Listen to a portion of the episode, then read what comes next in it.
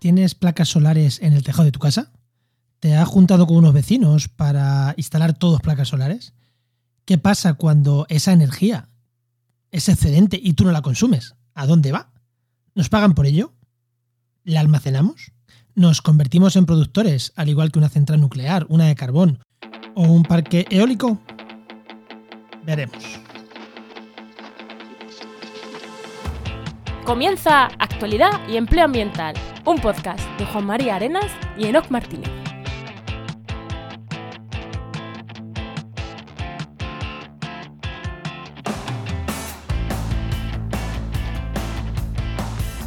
Buenas, soy Juan María Arenas Y aquí Enoc Martínez, y este podcast cuenta con el patrocinio de GeoInnova. Profesionales expertos en territorio, medio ambiente y sistemas de información geográfica que puedes encontrar en www.geoinnova.org. Hoy, en el programa 162 del martes 15 de noviembre de 2022, hablamos sobre energía renovable, cómo se conecta a la red. En realidad ni lo sé bien de qué pero el, el tema es energía renovable. Y luego ya donde la, donde la conversación nos vaya llevando, ¿no? ¿no? Algo de microredes me suena a mí, ¿eh? Y cuando digo habla- hablamos, igual el invitado y yo, porque tienes una voz de no que yo no sé. ¿eh? Y fíjate que la semana que viene voy al, al... Bueno, a ver, la semana que viene de la que estamos grabando voy al Congreso del Coamba. Que espérate porque tengo que grabar un podcast. Pero es que la semana que viene, Realmente. si es el día que estás escuchando, voy al Congreso del CONAMA en Madrid. O sea que puedo estar exactamente igual de mal. bueno, ¿y tú qué? ¿Qué has hecho esta semana? Estamos hablando con mucha antelación, ¿eh? no, no, no, no sé, no, no sé, no sé, no sé, no, sé qué estaba Ya haciendo. te lo digo yo, no vas a estar haciendo nada. Vas a estar aguantando, cambiando pañales, aguantando al chiquillo. Es, es fácil, es fácil, que esa fecha ya debería de haber nacido o de estar próxima a nacer o haber nacido ya. Así que igual he estado cambiando pañales, llevas razón, ¿no? No, bien. y si no, pues organizando cosas, eh, porque ahora estamos organizando, en el momento que estamos hablando muchas cosas para cuando yo me vaya, que todo esto siga funcionando y demás. O sea que seguro que he estado o con eso o, o cambiando pañales. ya está. Venga, anda, tira la sintonía. Venga.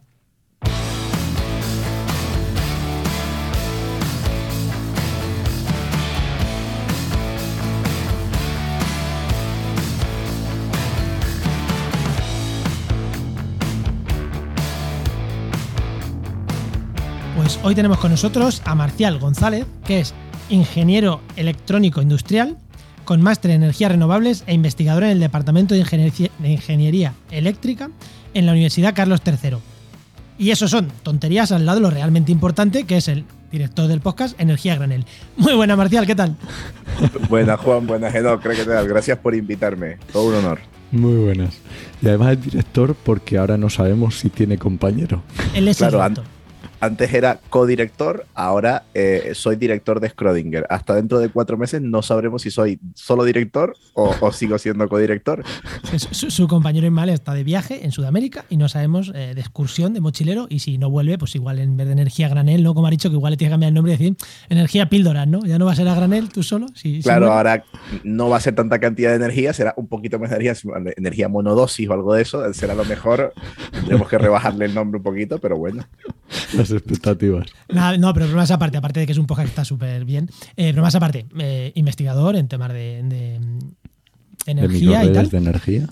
Que de eso vamos a entrar después. Eh, pero no, tu pregunta. Mi pregunta, Marcial, cuando eras pequeño, ¿qué querías ser de mayor y cómo has llegado hasta aquí? Vale, pues yo, eh, si le preguntas a mis padres también lo podrán confirmar. Eh, de, de pequeño quería ser, eh, quería trabajar en la NASA, pero no quería ser astronauta y eso es, es algo que siempre me ha parecido muy curioso. O sea, yo quería ser los que estaban en la sala de control. Eh, Los que la- la- dicen lo de los juegos. 3, 2, 1. Claro, efectivamente, porque yo sí, sí que tengo algo que, que me llevo toda la vida igual, que es que no me gustan nada las atracciones, ni las cosas que se mueven mucho, ni nada. Entonces yo tenía claro que en el cohete no me iba a subir, pero ni de coña. Ay, vaya. sie- O sea, siempre- o sea, ahora me caes terrible. mejor ahora. Siempre en mi equipo, Marcial. Eh, entonces, claro, luego eh, pues fui aprendiendo más cosas y fui ahí yendo más hacia el camino de la ingeniería, que es un camino curioso porque la ingeniería no, o sea, tienes que ir recorriendo el camino para saber dónde te estás metiendo poco a poco. Y, y claro, lo dices porque si te lo dicen de primeras no entras, ¿no? Claro, efectivamente, hombre, por supuesto, por supuesto, eso es una trampa mortal. Eh, y claro, después, eh, según fui conociendo el mundo de la ingeniería, yo quería tirar para ingeniería aeronáutica porque como que lo tenía muy claro. Y en bachillerato ya la cosa se tambaleó un poco y me empezaron a gustar más eh, otro tipo de ingenierías, por ejemplo, la electrónica, me, gustaba más la parte de las renovables, eh, me gustaba más también la parte de, la robótica, entonces pues me decidí a estudiar ingeniería electrónica y tampoco tenía muy claro para qué, o sea, no tenía yo, mm, o sea, digamos que ese objetivo que cuando era pequeño estaba tan claro, se fue difuminando y cuando acabé la carrera, pues verdaderamente tampoco tenía muy claro dónde me iba a meter y me puse a pensar en un máster, bueno, ¿dónde hago? Al final me quedé con tres posibilidades, ¿no? Que era en energías renovables, electrónica pura como, como tal y robótica y automática. Eh, entonces, pues después de meditarlo, de mirar diferentes máster, que si no sé qué, no sé cuánto, dije, pues bueno, pues tengo ganas de ir a energías renovables y me vine a Madrid y ya pues lo demás sí que vino todo un poco rodado. Tampoco tuve mucha capacidad de decisión, por así decirlo, porque vino todo como pues bien dado y así estoy ahora mismo que llevo eh, tres años y medio eh, de investigador en el Departamento de Ingeniería Eléctrica de la Carlos III. Porque has dicho que vine a Madrid porque tú eres de Canarias. Claro, yo soy del paraíso. Yo vengo de la mejor isla del mundo, que es Tenerife, sin duda alguna. No se le, no se le nota el acento, ¿no? Efectivamente, está claro que yo, yo de Collado Villalba no soy. y, y cómo, o sea, fue, ¿cómo te metiste en investigación? ¿Porque el camino y ya está? ¿o Pues mira, yo siempre había dicho toda mi vida que la investigación no era para mí, que eso no me gustaba, que, que, va, que yo no, no, plantaba, no, no pintaba nada ahí. Entonces, después de, al acabar el máster, me salió una oportunidad muy interesante de desarrollar el TFM en un centro de investigación muy importante en Suecia. Pues allí me fui, estuve seis meses trabajando allí y cuando estaba allí, pues me, ofrecieron la oportunidad de continuar la investigación que yo estaba llevando a cabo en, en Suecia, continuarla en Madrid, en, el, en, la Carlos III, en forma de doctorado. Y se me encendió, no sé, la verdad es que ese día, pues mm, no sé qué tenía en la cabeza, o sea, no sé cómo tomé esa decisión, pero dije, oye, pues toda la vida había dicho que la investigación era para mí, que no sé qué, pero esta oportunidad me gusta y ya está, y aquí estoy. No, no tiene mucho más historia. mira, eh, una cosa iba a decir, eh, porque no, tú siempre que trabajas en medioambiente.com dices que eh, hay que tener claro un objetivo, tal. Trabajar en temas de biología, de. Es muy claro, yo quería trabajar en eso y al final lo conseguí y muchos se quedan por el camino. Eso pasa en sectores muy competidos y con poca oferta laboral. En sectores que no es que no estén tan competidos, que la renovables están muy competidos, pero que hay mucha oferta laboral, es más fácil llegar de rebote. Nadie llega de rebote a estudiar linces en España. No, eso tiene que ser trabajártelo a pico y pala para trabajar lince.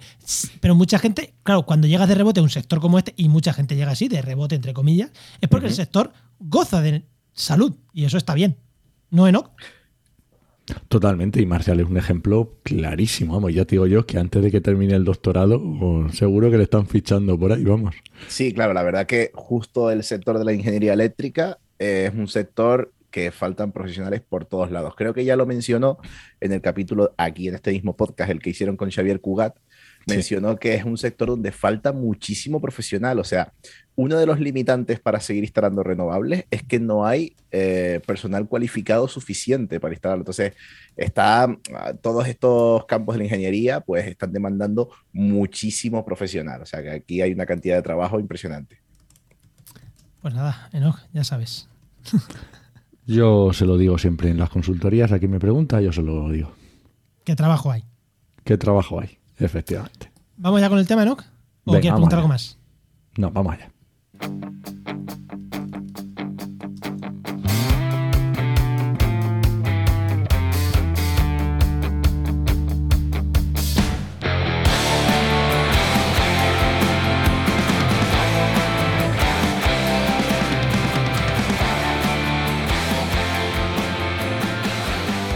Pensamos en el sistema eléctrico, o bueno, mejor dicho, cuando pensábamos hace unos años, o la gente más joven que nosotros pensaba en el sistema eléctrico, eran grandes fábricas de producción de electricidad o nucleares o de carbón o grandes fábricas que se conectaban a, una red enorme que nos llegaba a nuestras casas. Y ahí nosotros en la producción no teníamos nada que decir, salvo que tuviéramos un motorcillo para echarle gasolina en, nuestro, en nuestra casa en el campo. Pero esto con las renovables empieza a cambiar, porque sí, hay grandes instalaciones de renovables, pero hay también instalaciones más pequeñas de renovables. Entonces, el cómo nos conectamos a la red es algo que se ha, entre comillas, democratizado un poco. Antes, cómo conectamos a la red solo era algo que se tenía que preocupar el mega ingeniero responsable de una planta nuclear o térmica, pero es que ahora cualquiera de nosotros posiblemente tenemos que conectarnos a la red como productores de energía en algún momento, de nosotros que estamos aquí, eh, que nos gustan estos temas y que estamos interesados en estos temas. Y para hablar de ello, tenemos hoy aquí a Marcial, que, que, que, que sí, ¿no? E, Es, de hecho, también lo hablamos con Álvaro Peñarrubia, cómo nos conectamos a la red. Pero bueno, hoy vamos a inci- a incidir porque es verdad que es un tema que, que- que es un tema que da para hablar muchísimo. Y de microredes, de redes pequeñas, así que vamos a empezar por ahí. Tú nos hablabas de microredes, ya has dicho. Empezamos a trabajar en islas, cómo nos conectamos con la península. Si quieres, empieza a, a hablarnos de un poco de eso, ¿no? De qué diferencias hay de conectar una red eléctrica a la red eléctrica, un mamotreto como una nuclear, o conectar un pequeño mm, cuatro placas solares. Claro, al final, la, la red eléctrica convencional de la que todos pensábamos es una red eléctrica donde había eh, grandes centrales de generación, ¿no? Pues nucleares, centrales de carbón muy grandes, centrales de gas muy grandes, eh, que se concentraban en centros de generación y de ahí se llevaba electricidad unidireccionalmente hacia las ciudades. Esa es la red eléctrica en la que todos pensábamos, la que Eso es. diseñó Edison y bueno, la, la que todos conocemos. Pero lo bonito de la transición energética es la evolución que está teniendo esta red eléctrica, donde ya todo cambia. Ya no tenemos centrales grandes que solo llevan la energía a las ciudades, que también las hay, sino que ahora están apareciendo eh, pues pequeños parques renovables que no son tan grandes como una central convencional, aunque también hay parques renovables muy grandes, pero se van integrando en diferentes puntos de la red eléctrica y, y también como tú decías, pues el consumo. Antes la figura del consumidor, que solo era eso, consumidor de energía, eh, ahora se puede convertir también en lo que se llama prosumidor, que es un agente del sistema eléctrico capaz de consumir y producir energía. No solo autoconsumir su propia energía, sino que a ratos va a producir energía, va a verter a la red y va a consumir energía.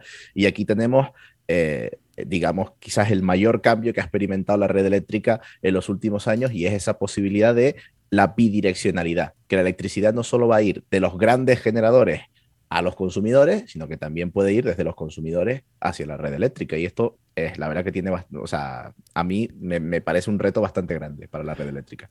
¿Y por qué? Por- vamos a ver, si pensamos en la red eléctrica como una cañería de agua, ¿vale? En el que pues a mí me sobra y echo agua y yo me lo quiero y cojo agua, pero claro, la electricidad, ¿cómo funciona o por qué es un reto? Claro, si pensamos en esa cañería de agua, eh, en el punto en el que pues tú no quieras consumir agua o no queramos consumir agua, simplemente pues no coges agua de tu cañería y el agua se queda ahí en la cañería, ¿no? El agua tiene la capacidad de que la podemos almacenar en un sitio de forma física. La electricidad no. La electricidad no se puede almacenar en ningún sitio de forma física. Eh, de forma que tenemos, o sea, tenemos que cumplir lo que se llama la regla de oro del, del sistema eléctrico, que es que la electricidad tiene que casar en todo momento generación y demanda. En todo momento la generación de electricidad tiene que ser igual a la demanda. Aquí otra cosa muy interesante del sistema eléctrico y es que tradicionalmente siempre era la generación la que tenía que dar más o menos en función de la demanda. Ahora, otra de las cosas bonitas de esta red eléctrica del futuro es que también la demanda puede subir o bajar en función de la generación. Y esto también es algo eh, muy interesante. Entonces, esa yo creo que sería la mayor particularidad del sistema eléctrico, esa regla de oro que hay que cumplir en todo momento. Mm, a lo mejor la gente que nos está escuchando no se imagina cómo puede gestionar la demanda o como esto que estabas diciendo de la demanda. Ponnos algún ejemplo.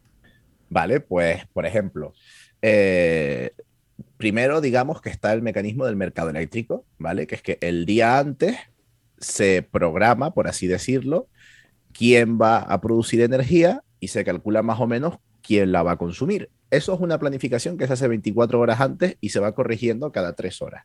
Incluso hasta la hora antes de tú producir lo que te toca esa hora, puedes hacer ciertas correcciones. Obviamente se te va a penalizar por cambiar en último momento, porque lo suyo es que se cumpla el programa lo mejor posible. Eso es, digamos, atemporal.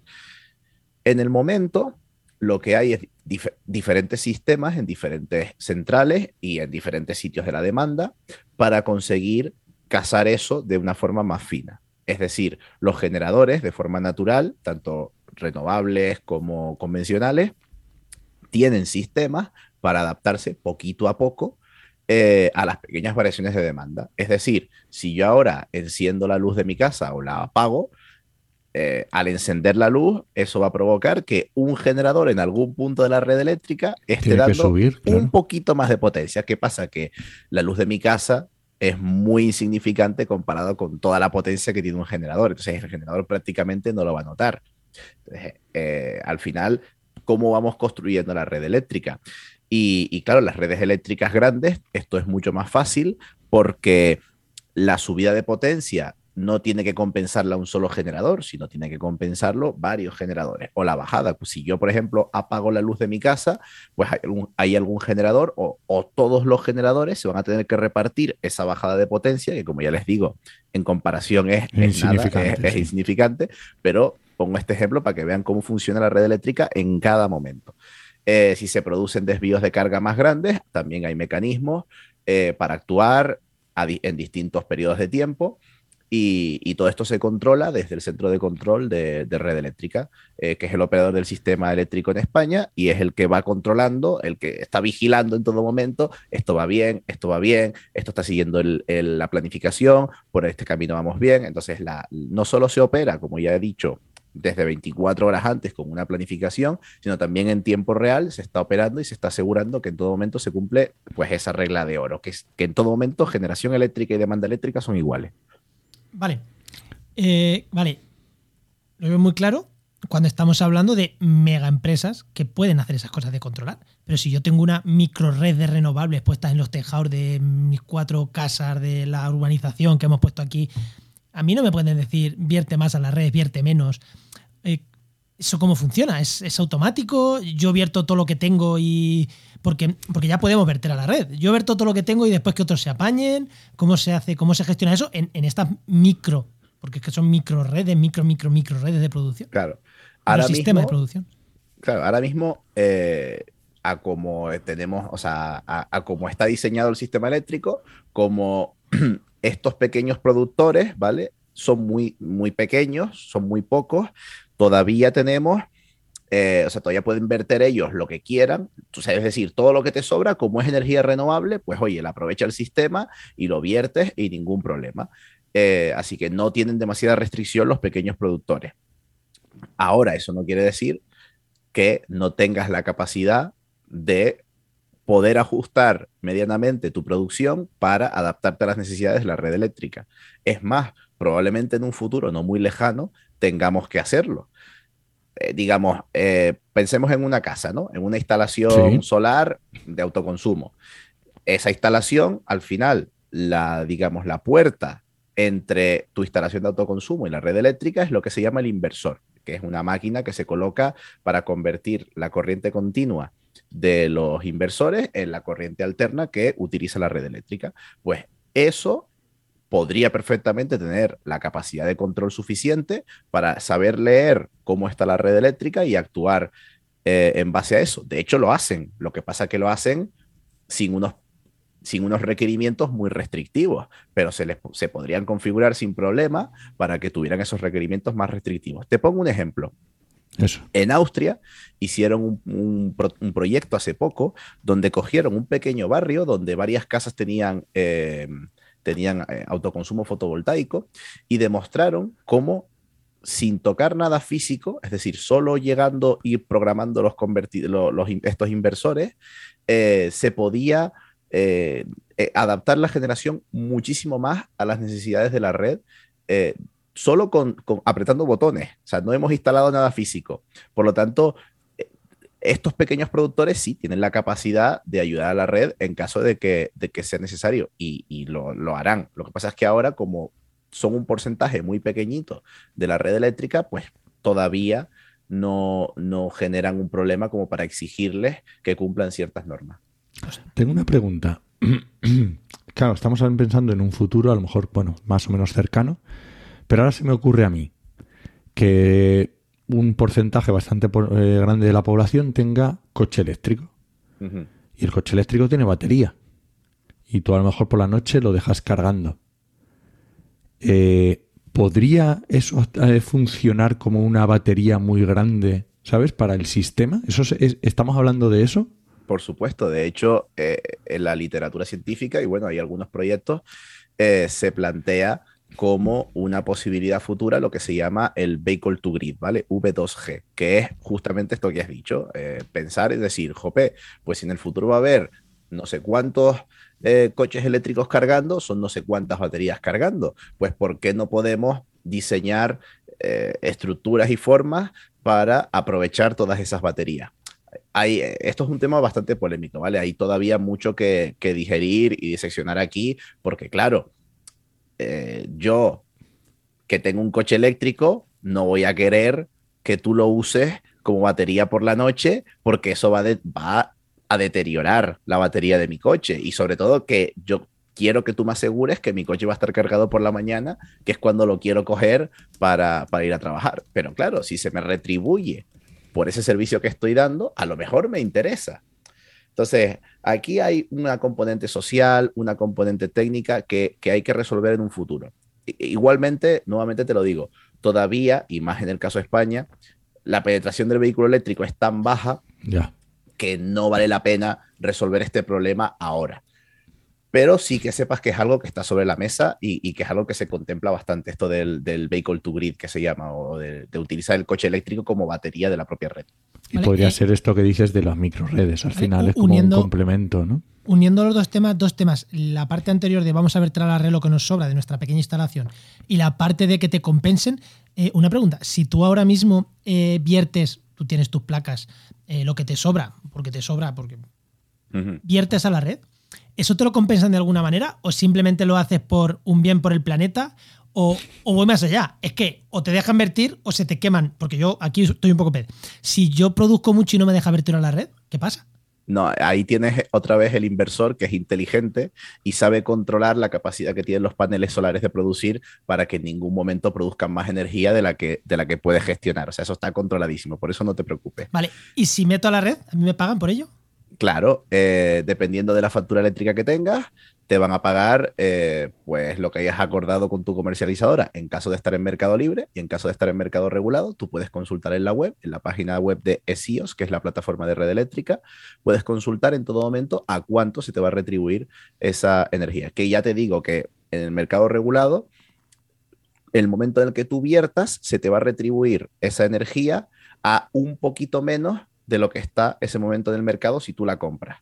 Esto se hace porque hay que pagar el hecho de que te están poniendo una red donde tú puedes verter, es decir, esa red eléctrica hay que mantenerla, y para evitar que el autoconsumo no sea eso, autoconsumo. Es decir, la filosofía del autoconsumo es que es eso, autoconsumir la mayor cantidad de la energía que produce.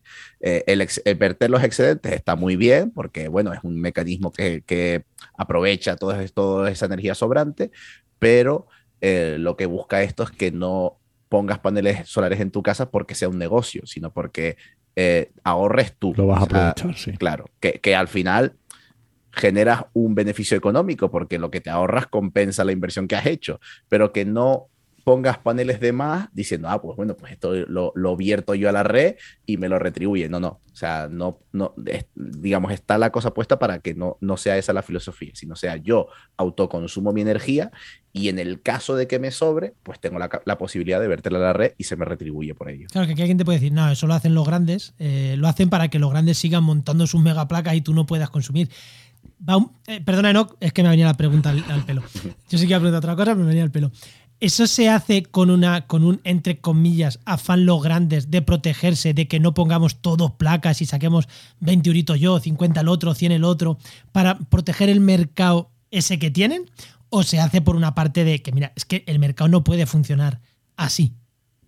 A ver, por el lo mercado no el sistema, por así decir. Claro, eh, por lo que hemos dicho antes, tú como eres un productor pequeño, eh, tú estás exento de ciertas exigencias que exige la red a los grandes productores que, digamos, que hagan sus ofertas a mercado el día antes, por ejemplo, que, estén en todo momento disponibles para adaptarse a la generación, que tengan una serie, que pasen una serie de controles. cuando eres un pequeño productor, las exigencias no son tan grandes.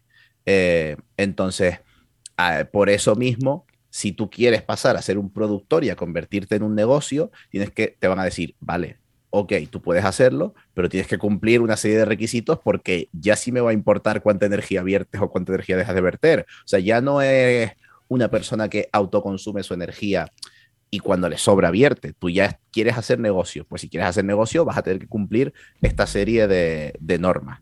por, por, eso van por otro camino lo, lo, que se llaman los prosumidores. Porque, ok, no te estoy retribuyendo lo que debería, pero tampoco te estoy exigiendo lo que le exijo a los grandes. Vale, vale, vale. Oye, y si yo vivo en un piso, eh, además de interior, que no puedo poner placas, eh, ¿sirve para algo comprar electricidad verde? Cuando a mí me ponen en la factura esto o los certificados verdes, ¿esto sirve o no sirve? Vale. Mm. Esto es una pregunta eh, que tiene muchísima amiga. como esto es un podcast, ¿vale? Para poner en contexto, según estaba preguntando Enoch, Marcial ha respirado y ha bebido agua. En plan. no, no, está, bien, está bien. Es que eh, es un tema que trae mucha amiga. Eh, vamos a contar lo que son los certificados verdes, ¿no? Y es que cuando empezaron las renovables en, en España, eh, se les dio lo que se llaman los certificados verdes como un mecanismo de incentivo a las renovables. Esto es decir, cuando tú produces electricidad, tienes derecho a vender esa cantidad que has producido en certificados verdes, que te puede comprar alguien para después venderlos, es decir, te los puede comprar un intermediario y como tú asegurando el origen de tu electricidad. Obviamente, no es que la electricidad que te venga a tu casa sea de origen renovable. Esto es imposible, ¿no? Al final, en la red eléctrica esta que estuvimos definiendo al principio, cada generador va a verter en un punto, tenemos la red súper distribuida, como ya le hemos dicho, y los consumos están también distribuidos. O sea, nadie te puede asegurar que la electricidad va del punto renovable a tu casa. Eso no va a pasar. esto al principio se entendía como una especie de incentivo que recibían las renovables diciendo, bueno, pues yo no solo monto mi parque renovable, sino que o sea, no solo gano dinero vendiendo mi energía renovable, sino que encima tengo esta segunda fuente de financiación ficticia totalmente, por ejemplo, o sea, por, lo, por, esto, de vender los, mis certificados verdes. Eh, es una cosa contraria a lo que son los derechos de emisión, que si quieres después hablamos también de lo que son los derechos de emisión. Entonces, estos derechos verdes le generaban un beneficio extra a los productores eléctricos renovables y le generan un beneficio extra a, a estos productores renovables. ¿Qué pasa? Que en una red eléctrica donde, eh, digamos, está la cosa tan mallada, es una red eléctrica tan grande, pues ya los certificados verdes van perdiendo su razón de ser, porque ya no se convierten en un incentivo para las renovables, sino ya son una especie de mercado especulativo. De, marketing, ¿no? Claro, de hecho, mira, en tu factura eléctrica, si tú eh, miras en la parte del final, hay una estadística que te dice el origen de tu electricidad. Sí. El origen de la electricidad que has consumido, entre comillas, ¿no? Entonces pasa una cosa curiosa y es que a los clientes que tienen contratadas facturas de estas de consumo 100% renovable, les aparece tu energía ha sido 100% renovable. Y a lo mejor en el mismo bloque a tu vecino del segundo que tiene mercado eh, regulado, por ejemplo, le, aparece que tu energía ha sido súper fósil, eh, un montón de nuclear y es en plan, esto no es el mix energético español. Entonces cuando a ti te venden los certificados energéticos estos verdes, lo que te están vendiendo es decirle a tu vecino que hay energía que no está consumiendo de origen verde porque la está consumiendo el vecino de arriba. Esto físicamente no existe, pero que se entienda que es todo como súper ficticio. Lo que pasa que el que el tu vecino de arriba está pagando un poquito más por esos certificados verdes que sirven como incentivo a las renovables. Esa sería la teoría. Un poquito más por sentirte un poquito mejor.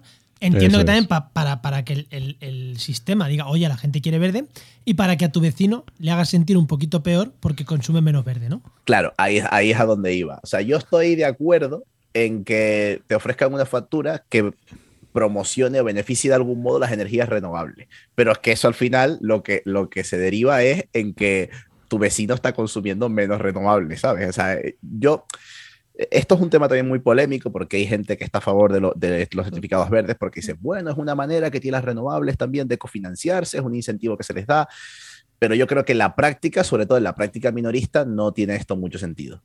Y que a lo mejor lo que tú decías, que cuando salió en las renovables que estaban empezando, pues a lo mejor era interesante, pero hoy ¿cuánto porcentaje en el MIS tenemos? Es que es claro, Es, es casi el 50%. Y de hecho, ya que las renovables no necesitan un incentivo. O sea, la, generación renovable es la generación más barata con diferencia. O sea, a todas las empresas les va a interesar montar renovables porque son baratas. No hace falta ya que les des ningún tipo de incentivo. Al principio, cuando no se sabía tanto, cuando el coste era mayor, pues bueno, es lógico que tú tengas que darle incentivos a la energía renovable para que también un poquito se mueva más rápido. Pero a día de hoy, donde eh, o sea, me refiero, donde son una máquina de hacer dinero, donde son un negocio impresionante, ya está más que, o sea, digamos, está más que incentivado la producción renovable. Vale, eh, vale, pues ya que hemos eh, entrado en el tema, no sé, ¿no? me voy a mover a otra parte, eh, temas de inversión y temas. Vale, siempre se ha dicho que las inversiones son renovables porque está, porque llevan, porque van hipersubvencionadas. Que me río yo de la nuclear que va más subvencionada aún, pero bueno, ese, tema, ese, ese, melón para otro día. ¿Es cierto que están tan subvencionada la renovable? Eh, o la investigación en renovable actualmente, a ver, en el pasado sí, pero lo que tú dices es que hay que subvencionar un sector. Es, como que piensan que la, vacuna del COVID se produjo porque había gente subvencionando investigación básica en vacunas. Si no, no hubiéramos tenido la vacuna del COVID. No la ha hecho Pfizer. O sea, quiero decir, sin, toda la ciencia pública no lo hubiera hecho Pfizer la vacuna. O, aquí pasa lo mismo. ¿Qué porcentajes ahora mismo de, de, Más que en la producción, vamos a ver en la investigación. ¿Qué porcentaje de investigación sigue siendo financiación pública? ¿Y qué porcentaje ya hay de las empresas diciendo, no, no, vamos a invertir aquí porque tú que estás en investigación? Claro, efectivamente, ahí es donde iba. Eh, si hablamos de financiación pública, mm, verdaderamente el porcentaje de financiación pública dentro de todo lo que es investigación. Vamos a hacer, vamos a abrir la bolsa de energía, ¿vale? Y si quieres después miramos qué es renovable, qué no sé qué, no sé cuánto. la financiación que recibe la investigación en energía pública es bastante poco. Gran parte de, la investigación que se hace, vamos a decir en España sobre todo, hoy en día en energía es investigación con fondos privados pero porque a las propias empresas les interesa esto por negocio. O sea, a las empresas que eh, quieren saber cómo operar mejor su red eléctrica para ser más eficientes, les interesa la investigación. A las empresas privadas como red eléctrica le interesa saber cómo va a ser la red de su futuro para integrar mejor las renovables. A las empresas productoras de renovables les interesa saber cómo mejorar su, su generación renovable para que cumpla los requisitos de red. O sea, claramente hay una gran, un gran componente de investigación privada. Entonces, obviamente, el dinero que se gasta las empresas privadas en investigación sobre energía no se puede llamar subvención, porque, porque no viene del Estado. O sea, subvención se, se le dice al dinero público que se invierte en ciertas cosas. Totalmente. Vale. Que ya hemos dicho que el dinero público que se invierte en investigación en energía es una, un porcentaje muy, muy bajito. Y, y, yo, y, no iría tampoco subvención ahí, porque al final estás eh, invirtiendo en investigación. En claro, yo por eso, yo, claro, yo por eso no le digo subvencionar la investigación, yo le llamo invertir en investigación. Exactamente. Porque sobre todo, es que sobre todo en tema de energía, la investigación en energía ahora mismo es lo más rentable que existe. O sea, eh, eh, pero vamos, o sea, es que la energía es el tema de, de la actualidad, porque es que eh, es donde está el oro, donde está el dinero. O sea, me refiero, mm, esto ya no es ponte a minar para encontrar pepitas de oro como la fila de oro de Estados Unidos. Esto es ponte a poner molinos y placas solares porque es la gallina de los huevos de oro de una forma impresionante. Entonces, claro, claro que invertir en energía, en investigación en energía, eh, da sus frutos. Que vamos ahora a dividir, pues, renovables y no renovables, que también es lo que me preguntabas antes, ¿no? Eh, claro, aquí hay que separar las inversiones que se hacen en red eléctrica, ¿vale? Que es común a todos. Es decir, si yo voy a investigar sobre cómo transmitir mejor eh, energía de un punto a otro, eso es investigación común a todo lo que es energía. Y estoy particularizando, bueno, ahora estoy particularizando en, energía eléctrica, pero dijimos que englobamos toda la energía. Eh, no solo se tratan temas de energía renovable de forma pública, claro, obviamente hay que transicionar a lo que se llaman las redes eléctricas inteligentes, que integran energías renovables y demás. Pero claro, aquí nuevamente tenemos que hacer la diferencia entre lo que es la red eléctrica del futuro, es cómo ser más eficiente.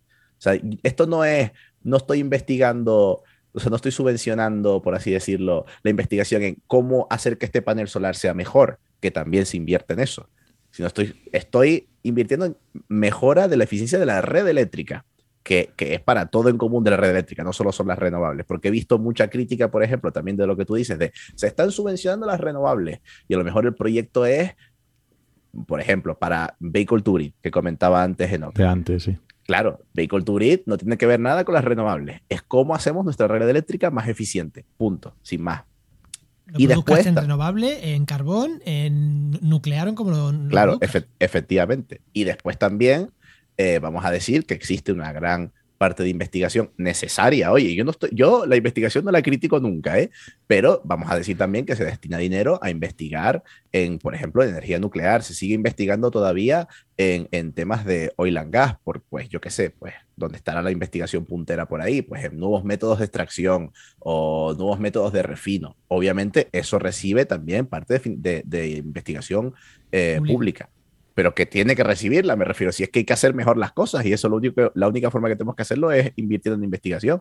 También se invierte. eso, que las empresas, dime, dime. eso te iba a decir, pero que, aquí las empresas lo tienen claro y invierten mucho en investigación también, ¿no? es lo que tú has dicho. Que... Joder, clarísimo, pero es que se invierten más las empresas que el propio Estado. Eso, eso. eso que te o sea, es que las inversiones privadas de energía son una locura porque es una máquina de oro, ya te lo digo. y, y, y después tenemos también investigación en, por ejemplo, energía nuclear, que se invierte mucho también en, en, seguridad, en investigar sobre la seguridad nuclear, investigar muy importante sobre la gestión de los residuos nucleares, qué es lo que hay que hacer, sobre la operación de las centrales nucleares. O sea, también conozco gente investigando sobre eso. Y también, por ejemplo, sobre la nuclear de fusión. También se investiga mucho. O sea, y también recibe dinero público. O sea, que, pero, pero con lo mismo que te digo, o sea, lo, lo repito mucho, ¿eh? que yo no critico ni, nada de la investigación, sino simplemente digo que en cuanto a investigación, no es que las renovables estén llevando un cacho grande del pastel, es verdad que vende más y que, bueno, pues que atraen más, por así decirlo, pero que también se investiga mucho en, otros campos, lo cual es completamente necesario. ¿Y hasta ahora ha sido así? Quiero decir, en, en, los últimos años se invertía más y ahora ha pasado más la inversión al sector privado o... No, no, siempre, por lo menos en España, siempre la, inversión privada ha sido mucho mayor en investigación que la inversión pública. O sea, eso que decían que al principio es que hay que, hay que financiar la renovable el, para que se investigue, para que sea más eficiente, para luego tener que investigar menos. Desde el principio las empresas lo tenían claro que era esa la línea, las empresas también. Hombre, claro, es que la propia empresa productora de los paneles solares es a la que le interesa producir paneles solares más baratos. ¿Y eso cómo se va a hacer? Pues invirtiendo en investigación que, no digo que sean las empresas privadas las únicas que inviertan en investigación, obviamente hay muchísimo capital eh, que proviene de eh, invertir en investigación. Por ejemplo, en España, los profesionales que trabajan en investigación se, han formado toda su vida en el sistema público de educación y se han formado ellos solos. O sea, aquí esto es, em, o sea, intervienen el Estado y las empresas privadas. Lo, lo hacen, eh, digamos, en colaboración. Yo, de hecho, yo donde, donde trabajo es en justamente en un proyecto de investigación. Yo trabajo para un proyecto de investigación de la Comunidad de Madrid, donde eh, se organizan con fondos públicos eh, diferentes universidades de Madrid y se interrelacionan con empresas privadas para llegar a soluciones. O sea, que obviamente aquí las empresas privadas participan y mucho también de la investigación pública porque les interesa.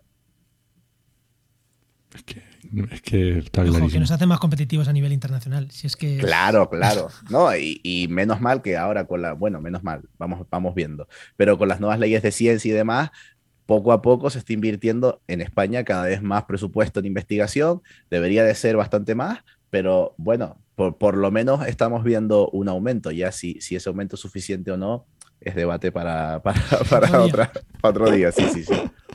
Vale. Y ya, ya nos has dicho de una, de una parte el tema de la investigación pues, en las redes, en la eficiencia de las propias redes. Hemos mencionado también pues, la eficiencia de, de las placas fotovoltaicas, puedo entender también la eficiencia de los molinos, vale. Pero si tú miraras ahora hacia el futuro, y te estoy hablando de 5, 10, 15, 20 años, ¿cuáles son los grandes retos a los que tenemos que, que enfrentarnos? Vale. El primer reto eh, es la descarbonización de la generación. Vamos a, vamos a suponer que eso es un objetivo que nos hemos marcado, ¿vale? Que queremos ser no voy a decir 100% renovable, para no mm, entrar en conflicto con nadie. Vamos a empezar, después si quieres entramos en conflictos, pero eh, vamos a decir que lo que nos interesa a todos es descarbonizar nuestra generación de energía. Es decir, va, reducir nuestras emisiones.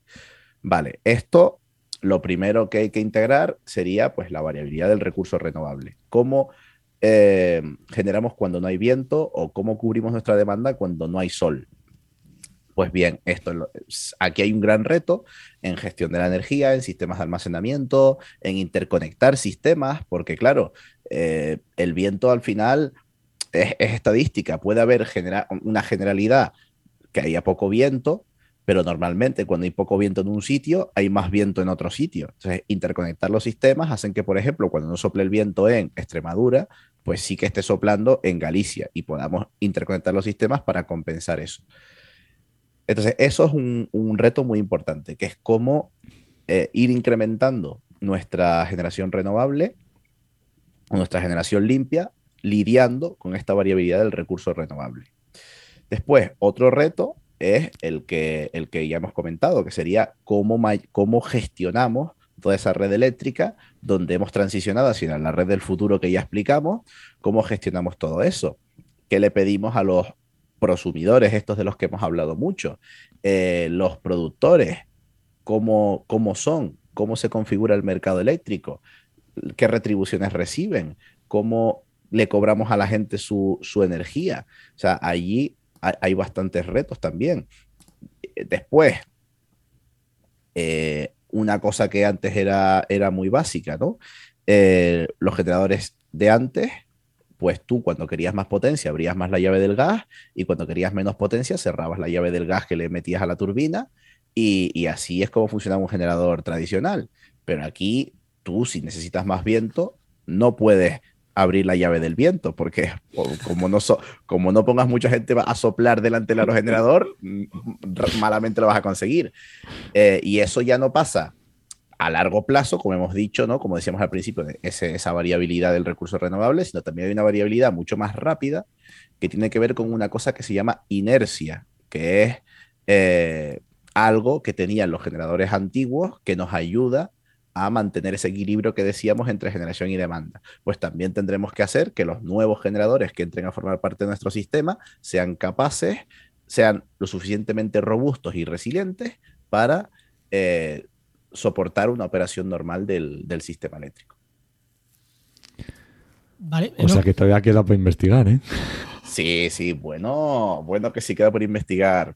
Eh, queda, queda muchísimo. El, camino de la transición energética va a ser muy, muy largo. Tú, fíjate que todavía los objetivos para, para 2030, obviamente, no son ni de lejos. Eh, porcentajes altos de penetración renovable, si es ir avanzando poco a poco. ¿Cuáles son? ¿Cuáles son los objetivos para, mm, para que la gente lo, lo eso depende del país. Eh, la Unión Europea creo que ha dicho, uff, que ahora me baila la cifra, pero creo que la Unión Europea ha dicho que sobre el 40% eh, quiere estar de, producción renovable en 2030. Eh, que eso son cifras todavía bastante bajitas. En España ya estamos ahí, pero en otros países como en Alemania o en Francia, pues les queda mucho camino por recorrer todavía. Hostias, e-, este dato que acabas de decir, seguro que a mucha gente le explota la cabeza no, es, no, es, verdad que en Alemania son maravillosos y tienen muchísima energía renovable y en España vamos súper atrasados. en Alemania queman más carbón que. Sí, sí, ya, lo sé. Pero, es el, mantra este que se escucha muchas veces. Es que en España no hacemos las cosas y en Alemania, que no tienen sol, mirar todo lo que producen. No, mira, chavales. Pues hay que decir y hay que ponerlo bastante en valor. Yo, de hecho, siempre intento ponerlo en valor que, por ejemplo, en esta crisis del gas que hemos tenido ¿no? a nivel mundial, eh, en quien se están fijando todos los países europeos es en España y Portugal, en el sistema ibérico, en la península ibérica. Eh, como hemos gestionado todo esto desde España y desde la península ibérica, podrá ser mejor o peor, pero lo que es seguro es que ha sido mucho mejor de cómo lo ha gestionado el resto. O sea, eso está, eso está clarísimo. Es decir, Europa nos está mirando aquí. Y voy a decir una cosa. Si Pedro Sánchez vuelve a ganar las elecciones, será por esto. Eso no, lo estoy diciendo tú, yo que política ya. No, no, yo lo digo. Lo, tengo clarísimo. yo lo veo bastante negro. Yo lo tengo claro. O sea, el papel que está cumpliendo en Europa ahora mismo me parece que le está haciendo mejorar muchos enteros. Que igual pierde las elecciones, pero creo que si gana las elecciones va a ser por esto. Y si me lo permite, Juan, te voy a hacer una pregunta para reflexionar sobre esto. Y si quieres ya pasamos a otro tema. ¿Tú crees que la gente se está enterando de que verdaderamente lo estamos haciendo bien, de que lo hemos hecho bien? O sea, ¿crees que si tú le preguntas a alguien, a la gente por la calle, ¿cómo crees que lo ha hecho España en esta crisis de, la energía? ¿Crees que la gente te, tiene la sensación de que lo hemos hecho bien? La gente vota lo que le dice Antena 3. Y el otro día, Vicente Vallés le dio un ostión a Feijó por ser un pelele y no tener ni puta de energía. El mismo día que Pedro Sánchez estaba en Europa. Ahí es, es, lo no único que me queda. Que, que no es la, es la única que me queda. Que, que los sea, medios que son lo contrario lo sepan. Y si quieres lo hablamos otro día en otro programa, que ya estamos llegando al final. Vale, vale. Sí, sí, no, pero es muy interesante esto que dice Marcial de que nos demos cuenta y veamos, porque a veces nosotros que nos gusta el medio ambiente, que nos gustan las energías renovables, estamos como muy metidos en el mundo este, y que a veces escuchar también a la gente para ver si realmente se está enterando de qué va esto, de la transición. A ver, eh, bromas aparte, que, que, lo que he dicho de Vicente Vallés y tal, y creo que la gente cada vez más está pendiente de la energía. No sé si será lo suficiente o no será lo suficiente, si al PSOE o a la izquierda le servirá para ganar o no ganar, pero sí que sinceramente lo pienso, es un tanto que si en el momento en el que estamos, me parece que España está siendo puntera en algo y eso hay que ponerlo en valor. Eso es así. Que lo podrían hacer mucho mejor, sin duda. Sin duda. Bueno, Marcial, uh -huh. eh, no, no sé si quieres decir algo más o nos vamos despidiendo. No, porque podríamos ponernos a darles palos por lo del kilómetro de las. por aumentar solo un kilómetro. Qué pena que no vino Ismael, porque Ismael es que eh, tiene, con, con, las últimas medidas que sacó el gobierno de estas de, de como es de ahorro energético y demás, Ismael eh, está muy enfadado con eso. Pero bueno. Sí, por eso, por eso, que, que, que, que insisto, que seguro que, que han hecho cosas muy, muy, muy, muy, mal. Mm. Si no, no, no, vamos a decir aquí que lo están haciendo maravillosamente bien. Bueno, Marcial, que nos metemos ya en jaleos. En otro, jaleo. sí, eso sí, otro sí. día, otro día. Bueno, para terminar, un poco de spam de valor. ¿Dónde te puede encontrar la gente? ¿Qué, ¿A dónde la quieres mandar? ¿Que dentro de todo lo que haces? Pues mayormente en redes, en Capitán Renovable, eh, arroba p barra baja renovable, tanto en Twitter como en Instagram. Y obviamente, ya lo han dicho ustedes, pero eh, pueden escuchar, si no lo han escuchado todavía, la primera temporada, que ya la hemos terminado, de Energía Granel, tu podcast de la energía eh, que está en la red de podcastidad también. Bien que has dicho tu podcast de la energía, porque si hubiera dicho el podcast de la energía, es otro, otro podcast. No, ese es otro, claro, ese es otro que también está muy bien, ¿eh? que, que, también está muy bien, de Álvaro Peñarrubia Ramírez. Que si no se nos enfada Álvaro. Efectivamente. Aquí los dos, los dos. Muy bien, Marcial, pues muchísimas gracias por venirte. Nada, muchísimas gracias a ustedes, de verdad. Muchísimas, muchísimas gracias, Marcial. Hasta, Hasta otra. Chao.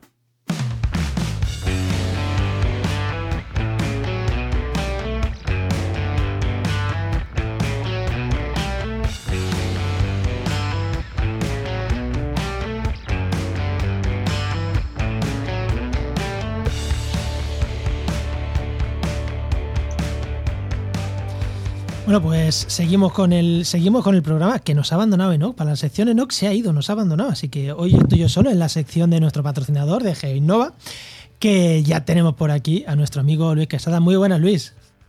Hola Juan, ¿qué tal? ¿Cómo estamos? Que, que nos ha abandonado, nos ha abandonado Enoch. Ahora, en esta, hoy nos abandona Enoch. ¿A dónde se ha ido?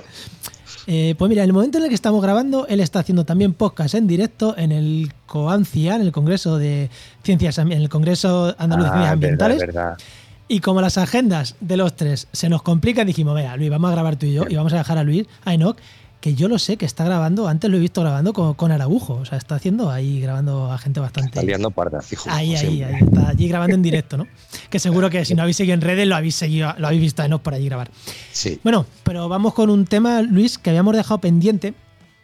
Eh, porque hemos hablado mucho de los sellos Reduzco, de, de, los sellos eh, Compenso, pero hay dos sellos de calidad, medio ambiente y empresa muy famosos, el 9000 y el 14000. Y si te parece, vamos a hablar del 9000. ¿Qué es eso del ISO 9000? Bueno, eh, aquellos que hayáis estudiado medio ambiente o ciencias ambientales, etcétera, seguro que habéis estudiado algo que tenga que ver con eh, la asignatura de gestión ambiental y habréis estudiado las normas ISO 9000. Al final es un conjunto de normas de control de calidad y gestión de calidad que fueron establecidas por la Organización Internacional de Normalización, las son ISO en inglés, y que bueno, se pueden aplicar a cualquier tipo de organización y, o actividad orientada a la producción de bienes o servicios. Es decir, es un sello de calidad em, que, bueno, que se aplica a la empresa y que lo que hace es trabajar sobre aquellos eh, principios de gestión de calidad, enfoque del cliente, liderazgo, compromiso, mejora continua, que esto es algo súper importante, y bueno, eh, que al final lo que confiere a la empresa pues es un, distintivo bastante importante. Vale, y vale, y aparte del distintivo, esto a una empresa tener el sello ahí en las páginas web, que vemos sello 9000, 9001, 9001 2015. ¿Qué, ¿Qué, le aporta una empresa? Aparte del orgullo de decir, joder, tengo un, un sistema de gestión de calidad en la empresa bueno, ¿le aporta algo más? Hombre, sí. Em, además de las propias ventajas de, poder establecer este tipo de, procesos, un análisis un proceso porque no deja de ser un proceso y, eh, repito aquello de la mejora continua, al final estás continuamente midiendo y eh, monitoreando el desempeño de procesos productivos o, reduciendo incidencias negativas que ocurren con pues, cuestiones que funcionan mal, ¿vale? Es decir, estás continuamente eh, trabajando sobre la propia empresa, sobre el propio proceso de producción y de servicios que tú ofreces también al cliente. vale, o sea que, por un lado tener ese sello te hace que tú seas mejor. Claro, evidentemente, al final estás, estás estás evaluándote a ti mismo continuamente y viendo cómo ir mejorando en todos tus procesos y en todos tus servicios, ¿vale? Pues al final esto eh, lo que confiere eh, a la empresa también es un distintivo de calidad que sirve para poder presentarse a muchas, eh, a muchas licitaciones. Es decir, hay muchas licitaciones que también eh, te exigen este tipo de, sellos. ¿vale? En concreto el sello 9001-2015, que es el que está enfocado en el sentido, bueno, es el, único que de hecho se puede certificar ¿vale? dentro de las, de las ISO 9000. Y, y hay muchas, em, muchas empresas que de hecho piden eh, que tengas ese, sello para, que, para poder trabajar contigo como proveedor. es una forma de conferir, de trasladar esa calidad de su producto eh, eh, hacia las materias los servicios que, que externaliza. Vale, y como a lo mejor está escuchando a alguien Luis y está viendo como, vale, sí, pero ¿qué es eso de la calidad? ¿Qué procesos? Ponnos algún ejemplo de cosas que diga, mira, pues para estar, tener este sello, esto tienes que hacerlo así, o yo qué sé, o afectar en esta parte productiva. ¿Algo, ¿Algún ejemplo tangible que digas, esto sería? Bueno, yo siempre incido en una cosa muy importante, que es el personal, que además, de hecho, es la, la em, digamos, por lo menos para nosotros es el caballo de Troya, ¿no? Eh, digamos que la gestión del personal y el proceso de producción dentro de lo que es los flujos de trabajo suelen estar bastante viciados. ¿vale? Cuando empiezas a trabajar, pues hay bastantes procesos que, que, se hacen incorrectamente o que no se llevan a cabo de la manera adecuada y que están viciados por un proceso de, de inacción, ¿no? De no quiero cambiar ese proceso porque yo ya estoy acostumbrado a hacer esto y, no me metas más líos, no quiero formarme, no quiero, no quiero cambiar esta forma de hacerlo porque me va a tener un coste. Eso requiere eh, bastante trabajo, ¿vale? Porque ya no es solo evaluar y diagnosticar que hay un problema, sino que tú tienes que incidir en ese personal para que cambien ese modelo de trabajo, ¿vale? Y hay muchas veces que se hace dotando al personal de, em, de, eh, de, participar en el proceso, de dar ideas, de aportar ideas, ¿vale? De decir, oye, eh, tú que estás en ese proceso, ¿qué es lo que puedes mejorar? ¿Cómo, cómo crees que estando aquí, cómo lo podrías mejorar? Eh, que, sí, que si coges los mapas y con una con plástico encima y calcas encima, utilizar un SIG ya sería aplicar una mejora, ¿no? Ostras. Eso llevármelo mucho al terreno de juego. Eh, a ver, sí, sería una. Evidentemente, sería una mejora bastante evidente. Es un ejemplo extremo, pero un ejemplo bastante extremo, pero bueno, eh, por ejemplo, eh, hay muchas eh, empresas que, en las que premian que los propios operarios aporten esas mejoras, porque al final esas mejoras pueden ser, mm, digamos, bastante importantes o significativas económicamente respecto, o sea, en, lo que es el cambio de, producción. O sea, no, no, es que por meter aquí o por tener todo esto más ordenado, etcétera, yo tardo 15 eh, segundos menos o 20 segundos menos en realizar esta acción.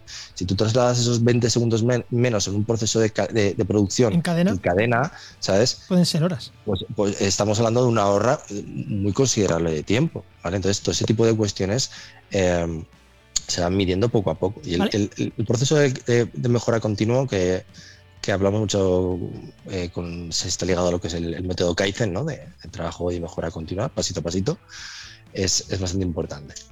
Entonces, entonces Luis, eh, una misma empresa, dos empresas que hagan las cosas exactamente igual, una puede tener el sello y otra no. Si, si lo hacen igual, pero una lo lleva haciendo así cinco años y la otra lo hacía mucho peor y en un año se ha igualado a la otra, la que se ha igualado está en un proceso de mejora continuo y la otra que hacía las cosas así pero que no mejora, podemos decir que está estancada y que no está haciendo mejora, ¿no? Una, la que está en proceso de mejora... mm, Es- son procesos de mejora, pero eh, tú date cuenta que al principio haces un diagnóstico. O sea, tú primero Vale. tienes que hacer un análisis y tienes que valorar que todo, digamos, eh, cómo son esos flujos y si son correctos. ¿vale? Evidentemente, después se van viendo en aquellos eh, aspectos más significativos. Se intenta empezar siempre por lo grande, por aquello que evidentemente eh, comporte cambios más radicales en el sentido o que sean eh, se puedan afrontar fácilmente, rápidamente y, y que comporten un cambio más, más grande. Pero esto ya estamos hablando del, del siguiente paso, ¿vale? Al principio haces una evaluación Vale. y ves de qué forma eh, tienes esa, digamos, eh, te adaptas a, la- a las normas, ¿vale? Entonces, en, en función de esa adaptación, tú tienes que ir cambiando esos procesos. Y a base de auditorías, viendo qué es lo que has cambiado, qué es lo que no has cambiado, cómo has mejorado. Esto no es una cosa de hoy para mañana, esto tardas bastante e implica mucho trabajo. ¿Sabes? Esto quiere decir que a lo mejor es posible que tengas una persona continuamente trabajando a una o dos o tres, depende del tamaño de tu empresa, ¿vale? Que, que esté trabajando continuamente solo para la certificación. ¿Y 9000. son, y esto Luis es para grandes empresas o cualquier empresa Cualquier pequeñita? empresa puede ser, claro. Para una empresa más pequeñita y dependiendo de su tipo de servicios o productos que ofrezca, realmente eh, le será más sencillo sacárselo, entre comillas, claro. Vale, pues- Es un sello de calidad del servicio que tú haces. Oye, Luis, pues ya, mira. Solo me queda decir que a quien le sigue interesando estos temas, en Genova tenéis un curso de calidad que tratáis justo el, la ISO 9000, ¿no? 9001, sí, claro, 9001, 2015, sí, efectivamente. Pues nada, Luis, te dejamos ya hasta la semana que viene. A ver si tenemos por aquí ya Enoch, que no lo sé yo, no lo sé yo. Eh. A ver, ese no quiere volver, fijo. Hasta luego, Luis. Hasta luego. Pues nada, recuerda que esta sección te llega gracias a nuestro patrocinador, a Heinova, que son profesionales expertos en territorio, medio ambiente y sistema de información geográfica, y que puedes encontrar en www.heinova.org.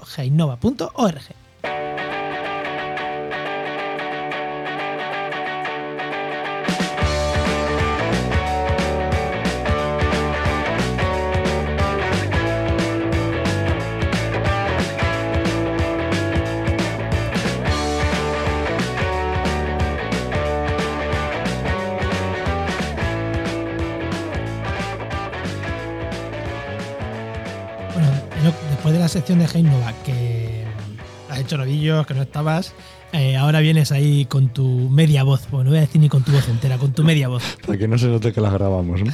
Para que no se note que van grabadas en otro momento. Madre mía, yo creo que voy a tener que estar una semana sin hablar, porque es que si no, no me recupero. ¿eh? Bueno, venga, voy a recomendar un podcast, ¿vale? Venga. No es de energía, es de luz. Esto era un chiste. El podcast se llama Aportando luz en fotografía nocturna. Fíjate, cambio de tercio totalmente. Una cosa que yo escucho también podcast de fotografía, que me molan. Entonces este es Aportando luz en fotografía nocturna con Javier Rosano. Rosano, que hace unas entrevistas muy chulas. Pues nada, a los que les mola la fotografía, que a mí me mola, pero como no tengo tiempo al final, son esas cosas que no quiero empezar a escucharlo y decir, "Eh, tengo que hacer fotos ya. bueno, anda. Nos vamos. Venga. Este podcast pertenece a la red de podcast Podcastidae, la red de podcast de ciencia, medio ambiente y naturaleza. Y muchísimas gracias por comentar el programa, muchísimas gracias por agradecerle a no que el esfuerzo este que está haciendo, que está sin voz literalmente. O sea, esta última frase le ha costado decirla, le ha costado. Y muchísimas gracias por los comentarios de redes sociales, ya sabéis, por compartir el programa, bueno, por todo, por todos los oyentes que estáis ahí y que nos lo hacéis saber o no, estáis ahí y eso se agradece un montón. Muchas gracias. Y nada, nos escuchamos en el siguiente programa de actualidad y empleo ambiental. Nos escuchamos. Adiós.